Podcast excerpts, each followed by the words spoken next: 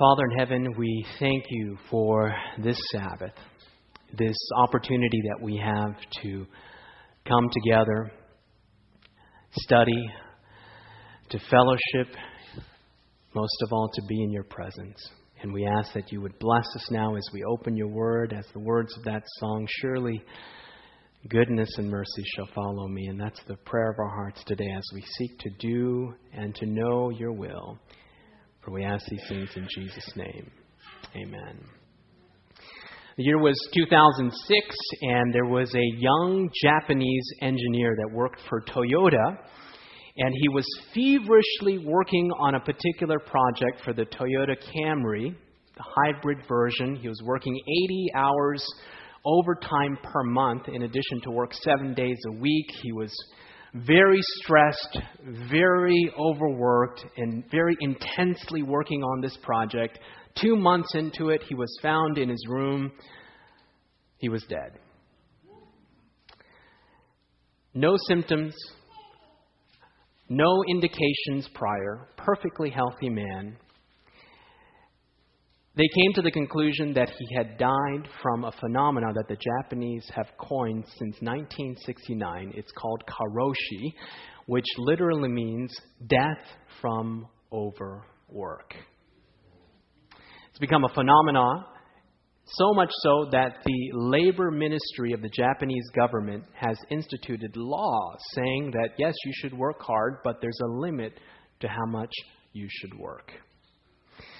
Isn't it interesting that our Creator God, in the heart of the divine Ten Commandments, has given us a blueprint for working and for rest? Amen?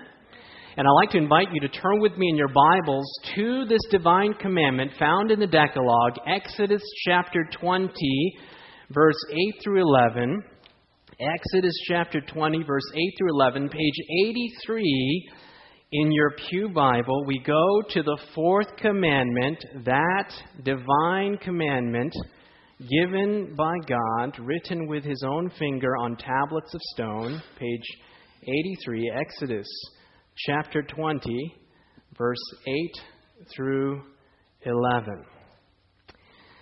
Remember the Sabbath day to keep it holy. Six days you shall labor and do all your work, but the seventh day is the Sabbath of the Lord your God. In it you shall do no work. You, nor your son, nor your daughter, nor your male servant, nor your female servant, nor your cattle, nor your stranger who is within your gates. For in six days the Lord made the heavens and the earth, the sea, and all that is in them, and rested the seventh day. Therefore the Lord blessed the Sabbath day and hallowed it. Here it is in the Ten Commandments the command to rest. Praise the Lord. That God says, work six days, but on the seventh, you are given a day off from all your labors. It's a time for spiritual, mental, emotional, physical renewal. It's at the heart of the Ten Commandments, and as we begin this series called the Sabbath, and as you endeavor to share about the Sabbath with your friends and neighbors, the conversation many times goes something like this. You say to your friend, uh, Have you heard about the Sabbath? And they say, Oh, David, don't you know? We don't have to keep the law anymore. Have you heard that before? How many of you heard that before? We don't have to keep the law anymore. We're no longer under the law. We're under, what does it say? We're under grace. Furthermore, the law has been nailed to the cross. There's indications in Scripture that say that the law's been done away with, the law's been nailed to the cross, and there's other passages as well. So I'm not going to hold back today, nor in our series. We're going to actually go through some of these passages, and first and foremost, you'll see them in your study guide. I put them here on the screen. But four passages that indicate that the law's been done away with. Here it is. And anytime you talk about the Sabbath, they always quote Colossians 2, verse 14 through 16. So we'll look at it. Colossians 2 14 through 16. Having wiped out the handwriting of requirements that was against us, which was contrary to us, and has taken it out of the way, having nailed it to the cross, there it is, Having disarmed principalities and powers, he made a public spectacle of them, triumphing over them in it. So let no one judge you in food or in drink or regarding a festival or a new moon or Sabbaths. There it is. It says the law has been nailed to the cross. We'll come back to that one. Here's another one Ephesians chapter 2, verse 15. You see them all in your study guide listed there. Having abolished in his flesh the enmity that is the law of commandments contained in ordinances, so as to create in himself one new man from the two, thus making peace. Here's another one. Romans 6:14 for sin shall not have dominion over you, for you are not under the law, you're under what? You're under grace. Our final one, Galatians 3:23 through 25. But before faith came, we were kept under guard by the law, kept for the faith which would afterward be revealed. Therefore, the law was our tutor to bring us to Christ that we might be justified by faith. But after faith, has come, we are no longer under a tutor or no longer under the law. Now, to confuse you a little bit, we'll try to alleviate this later, but here's a little bit of confusion. Here's four passages that seem to indicate that the law's been done away with, the law's been nailed to the cross, and then here's four passages that indicate that the law is still binding. James chapter 2 verse 10 For whoever shall keep the whole law and yet stumble in one point he is guilty of all. This this commandment this verse says that if you break one you break them all. This is a New Testament passage saying that the whole law is applicable. You break one, you break them all. The words of Christ, another New Testament passage, Matthew 5, verse 17 through 18. Do not think that I'm come to destroy the law or the prophets. I did not come to destroy, but to fulfill. Some people say that that word fulfills, Christ is saying that the law has been done away with. But it doesn't make any sense because if that were so, it would say, I did not come to destroy the law, but to destroy the law. But is a contradiction. I did not come to destroy, but to fulfill. For assuredly I say to you, till heaven and earth pass away, one jot, that's a dot, or one tittle, that's the crossing, will by no means pass from the law till all is fulfilled. The words of Jesus himself, if you have a red letter Bible, it's there in red. The words of Christ I did not come to destroy the law of the prophets, I came not to destroy, but to fulfill. Revelation, the New Testament passage, Revelation chapter 14, verse 12. Here is the patience of the saints. Here are those who keep the commandments of God and the faith of Jesus. There will be a last group of people living in the end of time that will keep the commandments of God by faith. Here it is, John, 1 John chapter 2, verse 3 and 4. This could not be more clear. Now, by this we know that we know him if we com- keep his commandments. He who says, I know him, now listen to this part, and does not keep his commandments is a what? Is a liar, and the truth is not in him. Four passages that indicate that the law is still binding, four passages that tell us that the law has been done away with. How do we deal with this contradiction in Scripture? The answer is that in the Bible there's actually two laws. There's two commandments. There's two mandates from Scripture. And the first one, you can see it there in your study guide, was written by God. The Ten Commandments was written by God. I want to invite you to turn with me in your Bibles to Exodus chapter 31, verse 18. You want to see this in your own Bible. The Ten Commandments was written by God, and it was written in stone. Exodus chapter 31 and verse 18, page 98 in your Pew Bible. Exodus chapter 31 and verse 18. And when he had made an end of speaking with him, Moses, on Mount Sinai, he gave Moses two tablets of testimony, tablets of stone, written with the finger of God. Did you know that this is the only part of the Bible that God wrote himself. The other portions of Scripture, he inspired holy men, and they were inspired by the Holy Ghost, and they wrote Scripture. But this part, God did not give to Moses to write down. It was so important, so critical, so immutable, so unchangeable that he said, Look, Moses, I'm not going to have you write this. I'm going to write this myself, and I'm not going to write it on parchment. I'm going to write it in stone. Have you heard that statement before, written in stone? In other words, this was of a paramount, immutable, unchanging nature that God said, Look, I'm going to write this myself. The only part of Scripture I'm writing myself, and I'm going to write it in stone. Another important part for us to recognize that this was deposited by Moses, according to Deuteronomy chapter 10, verse 5. It was inside of the ark. The Shekinah glory resided in the ark of the covenant, and it was inside of the ark. The throne room of God was there, and it was to be underneath the ark, or inside the ark, underneath the throne of God. The Bible also tells us that Christ was to magnify the law and make it honorable. So here you have the Ten Commandments, written by God, written in stone, placed inside of the ark of the covenant. We come now to Moses' law, and you'll notice immediately there was a difference to Moses' law. Turn with me in your Bibles a few passages over to Exodus chapter 24, verse 4 and 7. Exodus chapter 24, verse 4 and 7. God's law written by God, written in stone, deposited by God inside, or by Moses inside of the ark. Then we have Moses' law. It was written by Moses, is written in a book. Exodus chapter 24, verse 4 and 7. Moses wrote all the words of the Lord, and he rose early in the morning and built an altar at the foot of the mountain and 12 pillars according to the 12 tribes of Israel. Verse 7. He took the, what does it say? He took the book of the covenant and read it in the hearing of all the people and said, All that the Lord has said, we will do, or we will be, be obedient.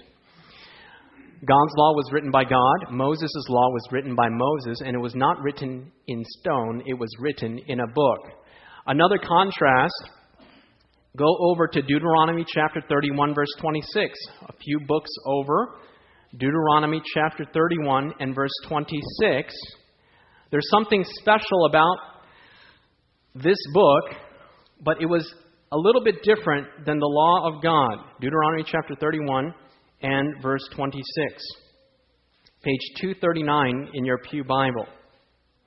I want you to be able to look at this with your own eyes in your own Bible. Deuteronomy chapter 31, verse 26. Notice the contrast. Take this book of the law and put it beside the Ark of the Covenant. Moses' law was placed beside or at the side, God's law was placed inside. Take this book of the law and put it beside the ark of the covenant of the Lord, that it may be there as a witness. What does your Bible say? Against you. Remember that part. Against you. The reason it was to be against the people is also known as the book of blessings and cursings. If they followed God, they would be blessed. If they did not, all these terrible things would happen to them. It was to be a witness against the people. Now, I want you to turn with me to Colossians chapter 2 and verse 14, remember that phrase, against the people. Colossians 2 and verse 14. How do you know that this applies to Moses' law? Page 1354.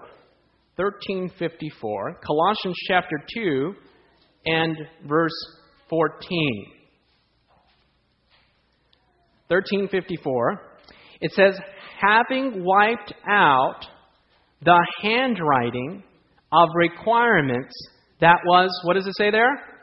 That was against us. Have you seen that phrase before? It was in Deuteronomy chapter 31, verse 26.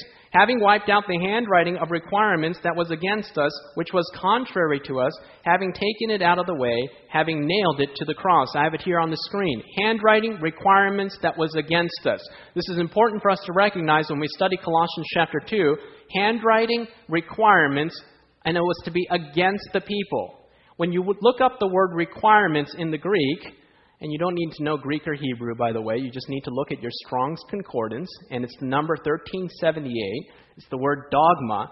and you look it up there. This is an evangelical document or publication. I don't know if you even know if it's evangelical. It's used by Protestants and Catholics alike. And here it is. This is the answer. The rules and requirements of the law of whom? Of Moses, carrying a suggestion of severity and of threatened judgment. You look up the word requirements and ordinances, Colossians chapter 2, this is specifically referring to Moses' law. What was the purpose of Moses' law? In the Old Testament, if you sinned, you had to take a lamb into the sanctuary and you had to sacrifice it. I'm so glad that we don't have to do that today. Amen? Because Jesus came, is the Lamb of God, and we can go directly to the Father in the name of Jesus and ask for forgiveness. We do not have to go to a sanctuary and offer sacrifices. Jesus fulfilled Moses' law. Amen? And that's why we don't have to keep those feasts. We don't have to keep Passover. We don't have to keep Day of Atonement. We don't have to keep the Feast of Tabernacles. We don't have to go to Jerusalem regularly. Praise the Lord. We don't have to take lambs into the sanctuary because Jesus fulfilled Moses' law. Jesus died on Passover. The Bible tells us that Jesus is the Lamb of God that takes away the sins of the world. Jesus fulfilled the wave sheaf offering. He rose on the third day, and we don't have to participate in circumcision for religious reasons. The Bible tells us that Jesus is our circumcision. Moses' law dealt with festivals, feasts, unleavened bread, peace offerings, and ceremonial Sabbaths. Now, what about this Sabbath portion? If you go to Leviticus chapter 23, there's a whole slew of ceremonial Sabbaths that were in addition to the fourth commandment. Here we have an indication of that. This is Leviticus 23:23. The Lord said to Moses, "Say to the Israelites, on the first day of the seventh month, the first day of the seventh month could fall on any day of the week. It could fall on Sunday, Monday, Tuesday, Wednesday, any day of the week. The first day of the seventh month, you are to have a day of what? Of Sabbath, rest. A sacred assembly commemorated with trumpets blast. Do no regular work, but present a food offering. There you have the word offering to the Lord. The festival of trumpets was a ceremonial Sabbath. Passover was a ceremonial Sabbath. The Day of Atonement was a ceremonial Sabbath. And we don't have to keep those days anymore because Jesus came and fulfilled the ceremonial Sabbaths. To give us an understanding as to the context of the New Testament, the first converts to Christianity were Jews. The next converts were Gentiles. And what happened was, as many of these Gentiles were assimilating and becoming a part of the Christian community, which were predominantly Jews, there came a conflict between the Jews and the Gentiles because the Jewish people wanted to impose all of these Passover, Feast of Tabernacles, all of these things upon these converts. And Paul had to come in and say, look, those were nailed to the cross. Jesus fulfilled those. We don't have to keep them anymore. Amen? Here's a question that was posed, posed to Billy Graham. And I want you to notice the answer. Some religious people I know tell me that the Ten Commandments are part of the law that I do not that do not apply to us today. They say that as Christians we are free from the law. Is that right? Here is Billy Graham's answer. No, it is not right, and I hope that you will not be misled by these false opinions. It is very important that Christians understand what the Bible means when it says that they are free from the law. It certainly does not mean that they are free from the obligations of the moral law of God and are at liberty to sin. You see, the word law is used by the New Testament writers in two senses. Sometimes it refers to the ceremonial law of the Old Testament, which is concerned about ritual matters and regulations regarding food, drink, and things of that kind. This ceremonial law was of a passing character and was done away with when Christ came. From this law, Christians are indeed free. But the New Testament does also speak of a moral law, which is of a, notice the words of Billy Graham, of a permanent, unchanging character that is summarized in the Ten Commandments. This law sets forth God's demands on human life and man's duties to God and his neighbor. That it definitely applies to Christians is made clear in Romans 13, 8 through 10. Billy Graham. What is the purpose of the Ten Commandments? You can see it there in your study guide. The law of God is like a mirror. According to the book of James, it uses this metaphor of a mirror. Most of us, when we get up in the morning, we look in the mirror. Isn't that right? There have been times when I've gotten up and I've looked in the mirror and then, you know, make the necessary adjustments that are deemed necessary.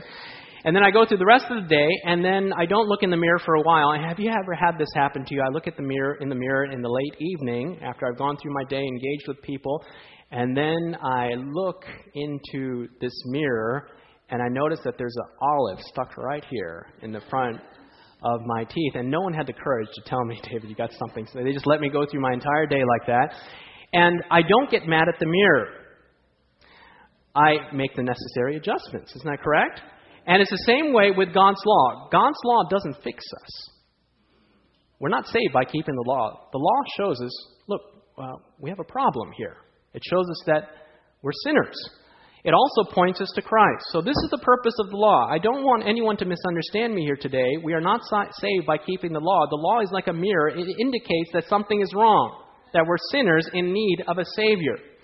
You look in your study guide, as we look in the mirror of God's perfect righteousness, His perfect character, we see that we are sinners in need of a Savior. So the law points us to Jesus. The law is not like a bar of soap. That is, its purpose is not to clean us up, but to show us our great need. That is the purpose of God's law. Now let's go very quickly through the Ten Commandments. Exodus chapter 20, verses 3 through 17. Thou shalt have no other gods before me. Thou shalt not make unto thee any graven image. Thou shalt not take the name of the Lord thy God in vain.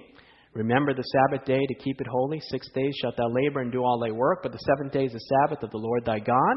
Honor thy father and thy mother. Thou shalt not kill. Thou shalt not commit adultery. Thou shalt not steal. Thou shalt not bear false witness against thy neighbor. Thou shalt not covet. Now, which one of these are you going to get rid of? There was a Bible study that was happening one time by my professor and he was sitting in this Bible study, and the gentleman who loved the Lord told him, Look, the law's been done away with. We don't have to keep the law anymore. So my professor stood up and grabbed a very expensive ornament on the table and put it in his pocket and was going to walk out. And he said, Hey, hey, what are you doing? That's mine. You're stealing. He said, No, I'm not. Uh, we're not under the law anymore. Well, he said, Well, not that one. You know, that one's an exception. It's quite interesting, for lack of a better word, that anytime we talk about God's Ten Commandments, it's always in reference, when they say the law doesn't have to be kept anymore, it's always in reference to, to this one. Isn't that right? In other words, everyone believes you shouldn't kill, you shouldn't steal, you shouldn't commit adultery, you shouldn't lie, you shouldn't cheat, all those types of things. But they say, oh, we want to give you a 10% discount on the Ten Commandments. You should keep all of them except, except the fourth. So you're telling me that of all the commandments, the one commandment that begins with the word remember is the one that you're telling me to forget. Does that make any sense? No. So God made a distinction here. All the other ones begin with thou shalt not, but he comes to the fourth one. He says, remember. In other words, this is something that we should not forget. Very important for us to recognize when we talk about God's Ten Commandment law. Here's a question that many people ask Does God's grace do away with God's law? They say we're not under the law, but under grace. Here is Paul, New Testament Christian. He says, Do we make void or do we do away with the law through faith? And notice his response. The translator said this is so emphatic, so important that they put exclamation exclamation mark after it. Certainly not. On the contrary, we what? We establish the law. So we don't do away with the law because we're under grace.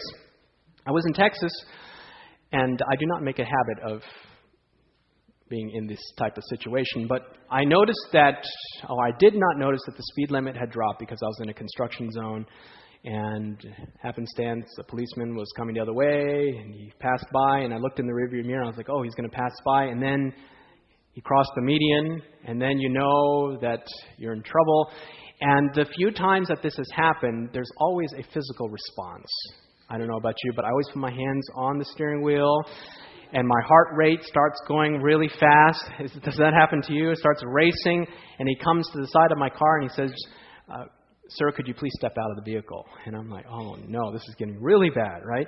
So he has me step out of the vehicle, come to the back of the vehicle. He says, License and registration, please. I had my license, but my registration was in the glove compartment, so I was so nervous that I ran to the side of the vehicle, and he's holding on to his, you know, you know, and following me because he's very nervous. And I reach into the glove compartment and I pull out my registration, and I am, I, I, my hands are doing this, and I hand it to him, and he's thinking this guy has something to hide, so he's like, "Can you sit with me in my squad car?" So I go back with him. And I'm sitting with, with him in the squad car. He's checking out to see if I have a criminal history. It checks out okay. And then he turns to me and he says, I'm going to give you a warning. Oh, praise the Lord. In other words, I'm under grace. Now, that does not mean that I get in my car and I peel out and go 90 miles an hour. Quite the contrary. I get back in the car, I look in all three mirrors, turn on my blinker, right? Go in, ease in, make sure it's all clear, and I'm going like five, ten miles underneath the speed limit. Because grace is not a license to sin. If we use that logic, we can go out there and do all types of terrible things stealing, you can go down through the litany of lists, and say that we're under grace. Grace is never a license to sin. Grace is not cheap. It cost Christ everything. Here's the motivation for why we keep God's commandments not because we're saved by doing them, because we love Jesus. If we love Jesus and we love our neighbor, we will not kill, we will not steal, we will not commit adultery, we'll love the Lord with all our heart, with all our soul, with all our mind. In your study guide, one of the identifying characteristics of the Antichrist is that he would think to change times and laws. This is found in Daniel chapter 7, verse 25. Think of it. The Antichrist is so bold as to think that it can change the very law of God. Can this power actually change the law of God? No. But that he would think to do is amazing enough. This is the real issue that in the end of time, it's between the commandments of men and the commandments of God, between Jesus Christ and Antichrist, between Scripture and tradition. It's more than just about a day. It's really whose authority really matters. Is it the authority of God or the authority of man? Worship. Concerning God's law, one camp says, change it, and the other seeks to keep it. The contrast is important and striking. One camp says, change it, and the other seeks to keep it. Moving quickly, the law of God is a solid, unmovable, unchangeable. It's a transcript of God's own character. Abraham kept the law, so did Moses and many of the Old Testament prophets, and Jesus and the disciples. The law of God was written by the finger of God on tablets of stone. Exodus 31, verse 18. This law was placed in the ark according to our study. I've shown this before and I'll show it again that every characteristic of God's character is duplicated in the law of God. You can see those references on the screen. God is spiritual, His law is spiritual, God is love, His law is love, God is truth, His law is truth, God is righteous, His law is righteous, God is holy, His law is holy. We could go on and on. God is perfect, His law is perfect. God stands forever, His law stands forever. God is good, His law is good. God is just, His law is just. God is pure, His law law is pure, God is unchangeable, His law is unchangeable. It's a very transcript of the nature and the character of God because the foundation of God's law is love, and God is love. This is what God wants to do. And this is a beautiful new covenant relationship Found in Hebrews chapter 8, verse 10, also in the book of Jeremiah. For this is the covenant that I will make with the house of Israel after those days, says the Lord. I will put my laws in their mind and write them on their hearts. I will be their God, and they shall be my people. Did you know that Adam and Eve naturally kept the law? They didn't get up in the morning and say, Oh, I need to keep God's law. It was written in their hearts. And this is what God wants to do. He wants to write it in our hearts and minds. There'll be a last day people whose law, whose God's law is written in their hearts and minds. Revelation chapter 14, verse 12 Here's the patience of the saints. Here are those who keep the commandments of God and the faith of Jesus. God will have a last generation group of people who will be faithful to Scripture, allowing God to write His law in our hearts. As we close, I want to invite you to turn in your bulletin. There'll be a card there. It says University Seventh day Adventist Church. If you have a prayer request, feel free to write that down. We have a prayer group Sunday morning that prays over every single prayer request that comes in. It's not an exclusive group, by the way. You can join us 7 a.m. Sundays. It says prayer requests. Also, I would like Bible studies. If you have more questions, you can check that. I'm interested in becoming a follower of Christ. I'm interested in baptism. If you're interested in being baptized, you can check that. I'm interested in speaking with the pastor. We have a family life pastor, associate pastor, and myself. You can meet with all of us, or Jessica, our Bible worker who did the children's story. I'm new to the Christian faith and interested in, in learning more about Jesus and Christianity. I'm new to the University Church and interested in learning more. I'm interested in getting involved in one of the ministry groups at the University Church. Feel free to fill this out, leave it in your seat, or give it to me or one of the ushers on the way out. It's a commitment between us and the Lord. And is it your desire today to have God write His law in our hearts and minds? Is that your desire? Let's bow our heads together as we pray. Our Father in heaven, we thank you for Jesus. We thank you that we're not saved by our own righteousness. We thank you that we're not saved by keeping the law, but the law points us to Christ. We thank you that we can come to you and that you cover us with this robe of righteousness, and then you promise to write this law in our hearts and in our minds. We pray that you'd bless us and keep us as we endeavor to follow Jesus, because you said, if we love you, we will keep your commandments. For we ask these things in Jesus' name. Amen. This media was brought to you by Audioverse, a website dedicated to spreading God's Word through free sermon audio and much more. If you would like to know more about Audioverse, or if you would like to listen to more sermons, please visit www.audioverse.org.